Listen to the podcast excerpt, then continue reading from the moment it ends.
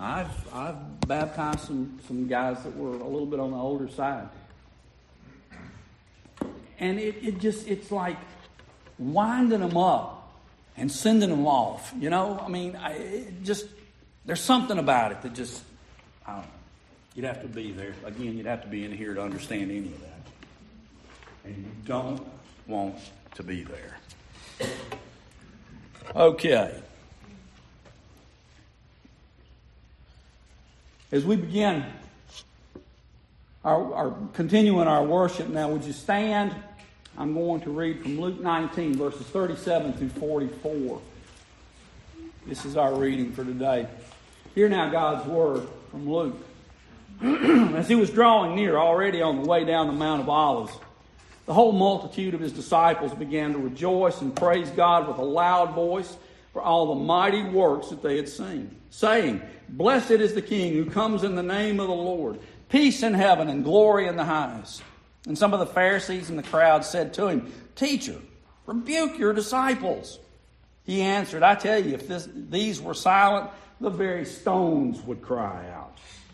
And when he drew near and saw the city, he wept over it, saying, Would that even you had known on this day the things that make for peace, but now they're hidden from your eyes.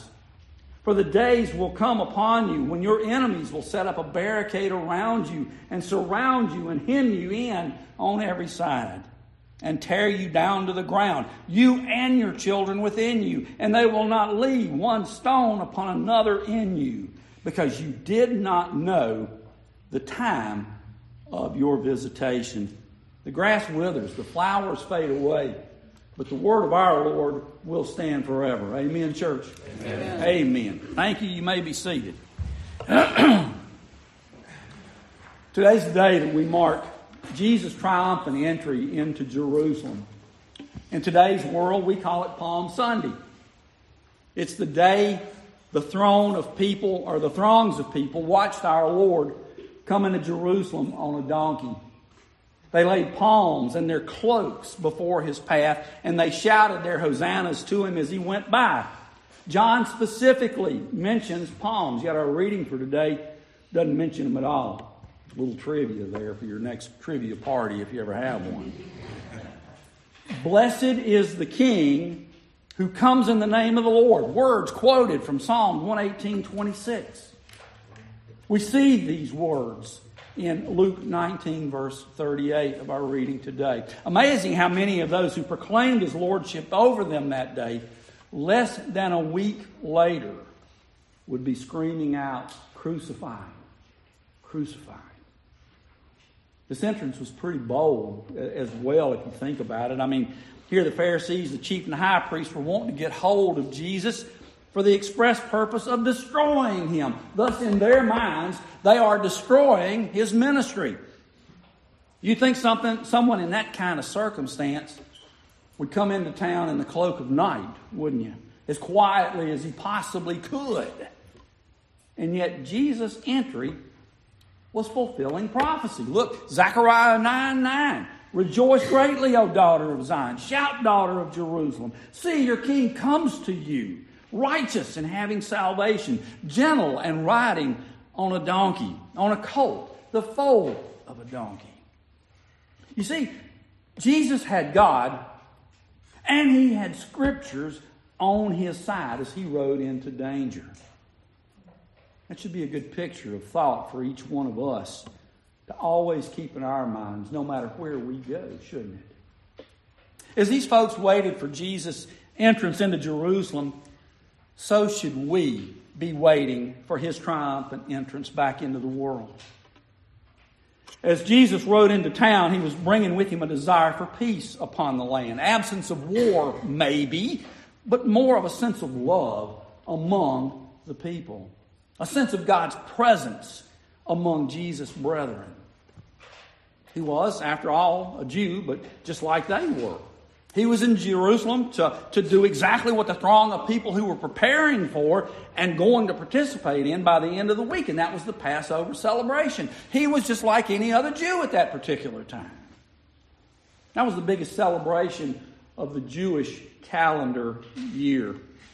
Now, A little geography here, or something like that. The biggest, uh, the, the, population in Jerusalem was normally about 25,000 people. The week of Passover, it would swell to 125,000 people. Quite a bit of difference. And many had heard of Jesus before they ever laid eyes on him. They perhaps had heard of the, the, the, what had happened just previous to that with Lazarus being raised from the dead.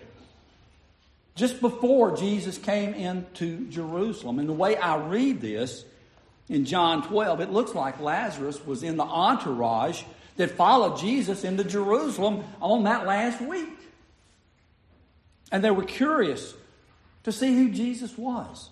And maybe, just maybe, he might pull off another one of those noted miracles they'd heard so much about. Some perhaps had been sick with some ailment that had dogged them for years. And they simply wanted to, as the lady with the, uh, the order of blood or disorder had done in Matthew 9, come and just simply touch the hem of his garment. They were very desperate people.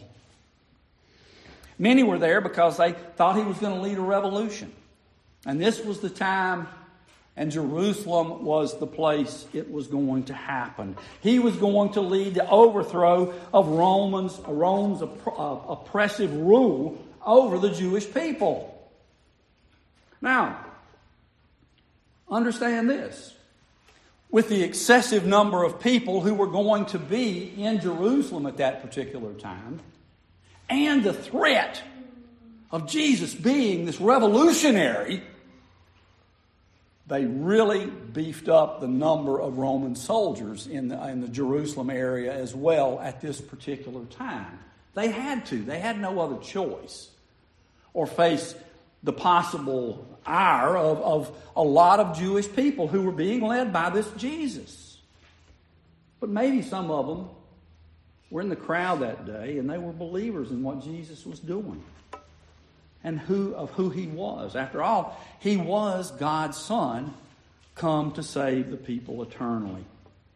Everyone raising their voices as this man Jesus enters into town.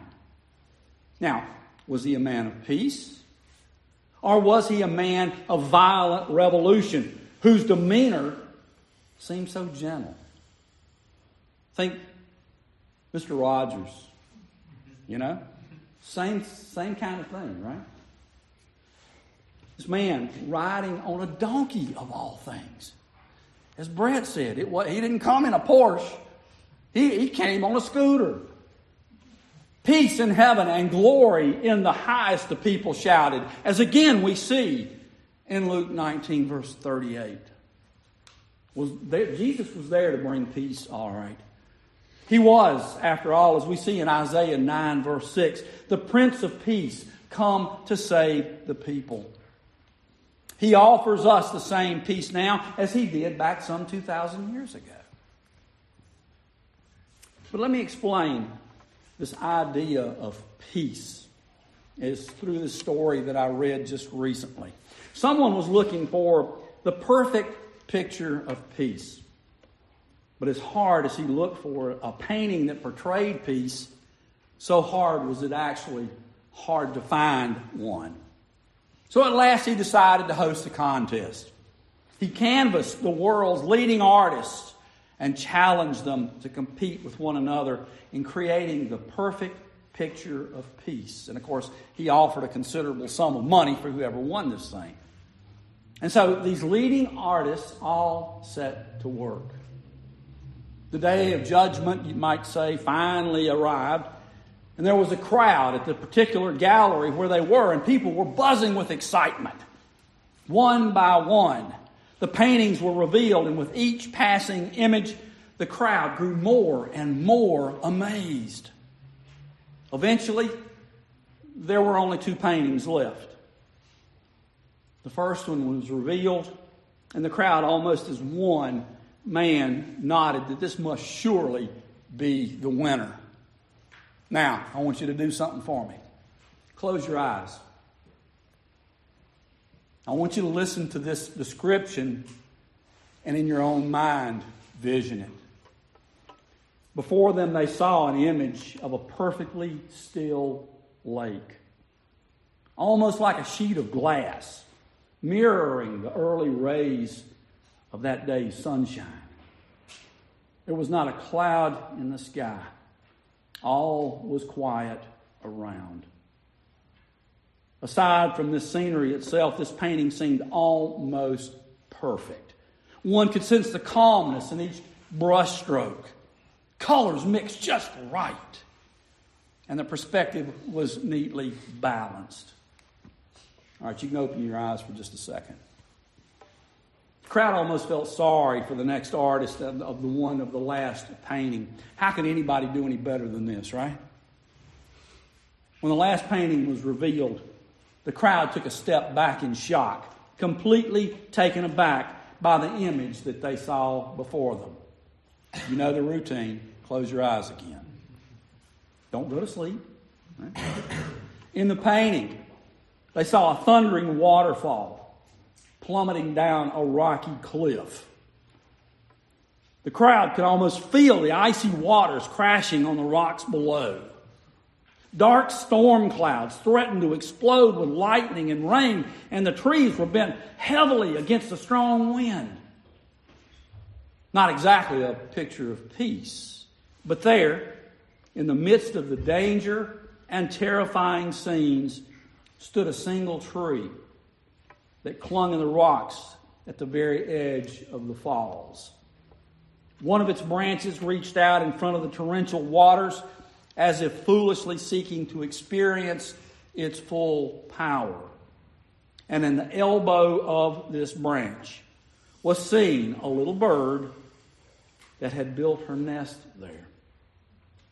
Quiet and unflustered, the little bird sat resting on her eggs with her eyes closed and her wings ready to cover her little ones. There in the face of that tiny bird in the midst of frightening trouble and danger, the crowd saw a perfect manifestation of peace. You can open your eyes again. We hear a story such as this, and we try to, to equate that, that kind of peace with what we can comprehend. And we see Jesus in and around all of that peace that we might ever have any kind of thoughts about. After all, shouldn't we see Jesus in this same manner as, as some of those who were there on that particular day on Palm Sunday saw him? Should we not have that same sense of peace that many of them did? Maybe we have a hard time trying to see Jesus in any other kind of light than what we know him as, simply as our Lord and Savior. And I mean no disrespect there. But it's almost clinical when we say something like that. But after all, we do have the history book, don't we? We kind of get a better idea about who Jesus was because we have his history right there in our hands. Folks back then were living that history. And yet we have to understand this Jesus from another perspective. We hear words from Jesus to the uh, effect of Matthew 16 24. You must deny yourself and take up your cross and follow me. Or look at John 14, verse 6. No one comes to the Father except through me. Those are perhaps rather harsh words for many. They're, they're too black and white for this gray world that we live in. There are too many religions around now and in years past and in centuries past that aren't so black and white.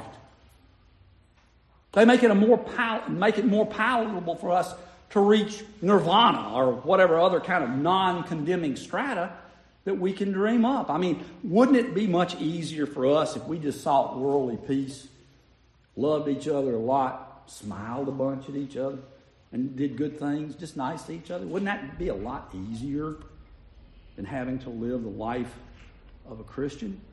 Couldn't that be enough to get us into this place of non punishment if punishment actually existed?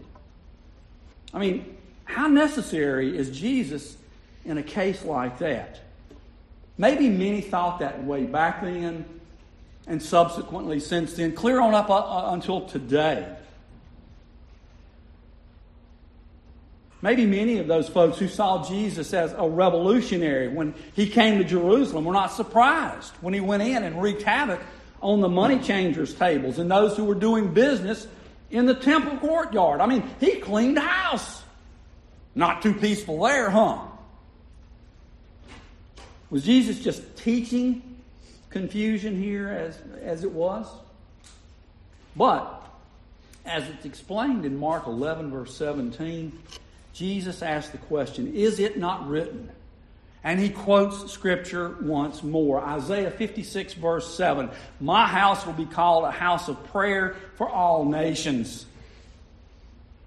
God was, or he was defending the, the structure and its integrity. What God the Father had meant for the temple to be. That's exactly what Jesus was trying to preserve at that particular moment.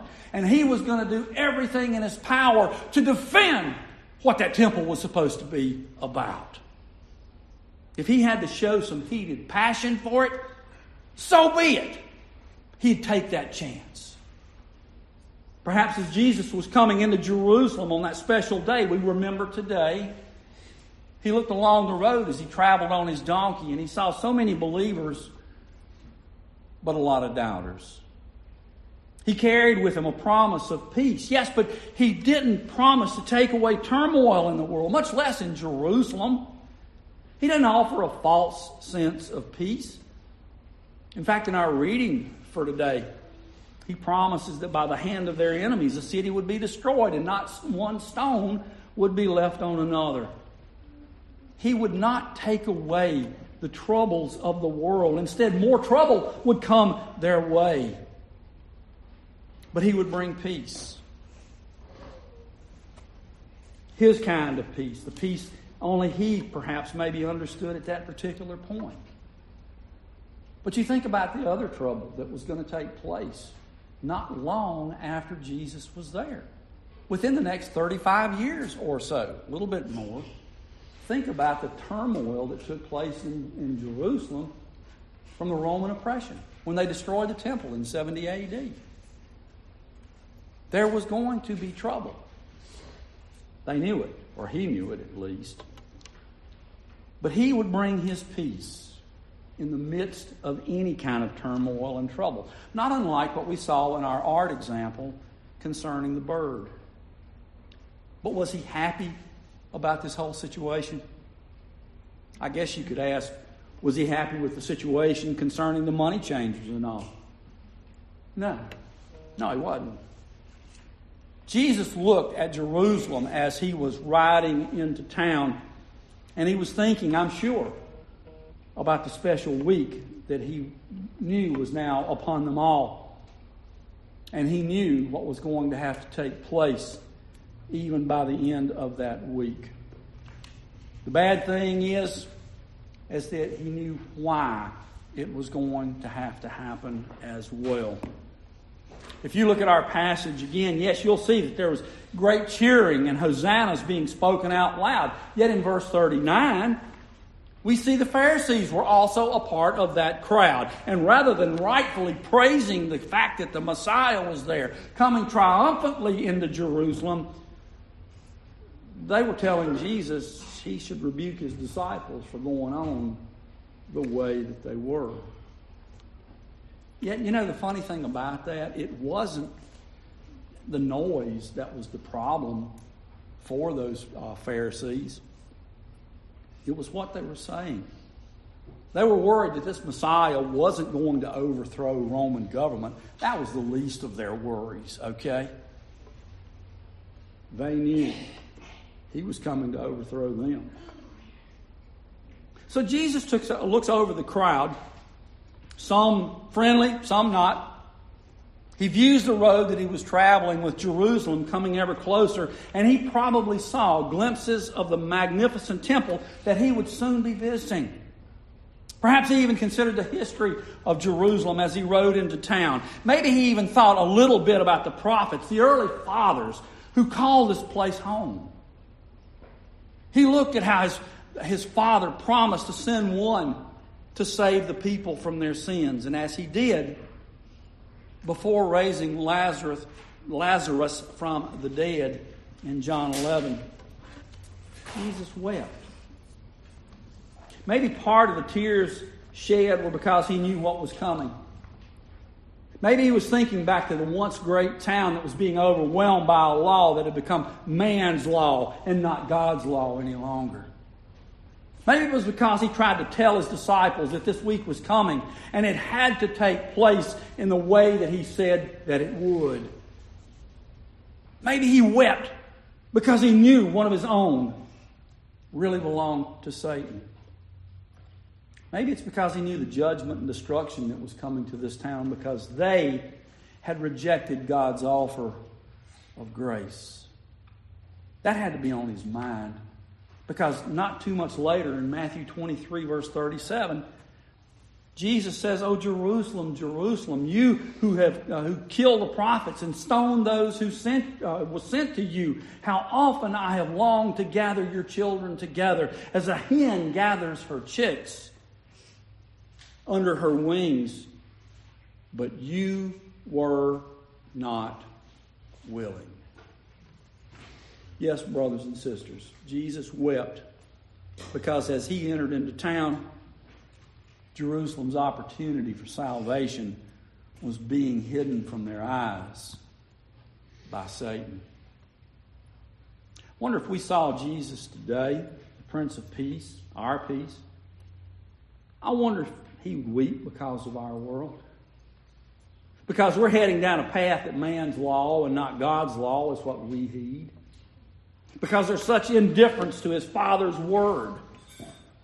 Because there is widespread unbelief and a growing acceptance of man made religions that we, as a politically correct world and as the church, are supposed to accept as truth and not question the foundations of. And many are doing it because Satan is still hiding the world's eyes from salvation today. Maybe we would have a greater passion for Jesus and what he did for us if we simply understood Christ's passion for us a little bit more. Looking back in closing, if you were in that crowd 2,000 years ago and you saw Jesus riding up to the gates of Jerusalem on that Palm Sunday, what group would you be in? Would you be cheering him on? Or would you have been one of the ones rebuking him because his groupies were too loud? If you cheered, would you be willing to take another step? It's so easy to put a branch down on the ground. Not much cost there, is there? It would also be easy if we praised Jesus. Nothing to cost there either, huh? But would you put your cloak down for him? A cloak was a fairly expensive item in those days for people who did not have a whole lot of money. And yet they needed one oftentimes. I would imagine it would have been considered a luxury almost to have one. But would you be willing to give of yourself in that manner, to lay down your cloak in worship of your Lord? Would Jesus weep for joy? Or would he weep in sadness for you? Let's pray.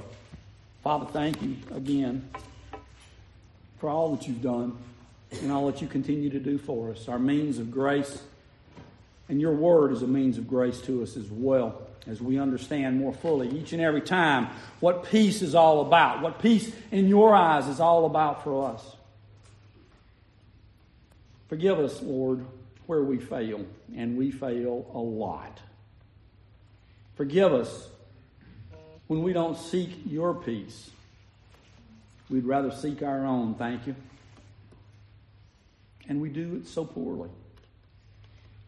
Thank you for days such as this where we can remember what Jesus has done for us. And we just praise you and we thank you because you still love us. Even after all we've done, you still love us. And for that we praise you. Thank you, God. We love you. It's in Jesus' name that we pray. Amen. Look with me, if you will, at our catechism question.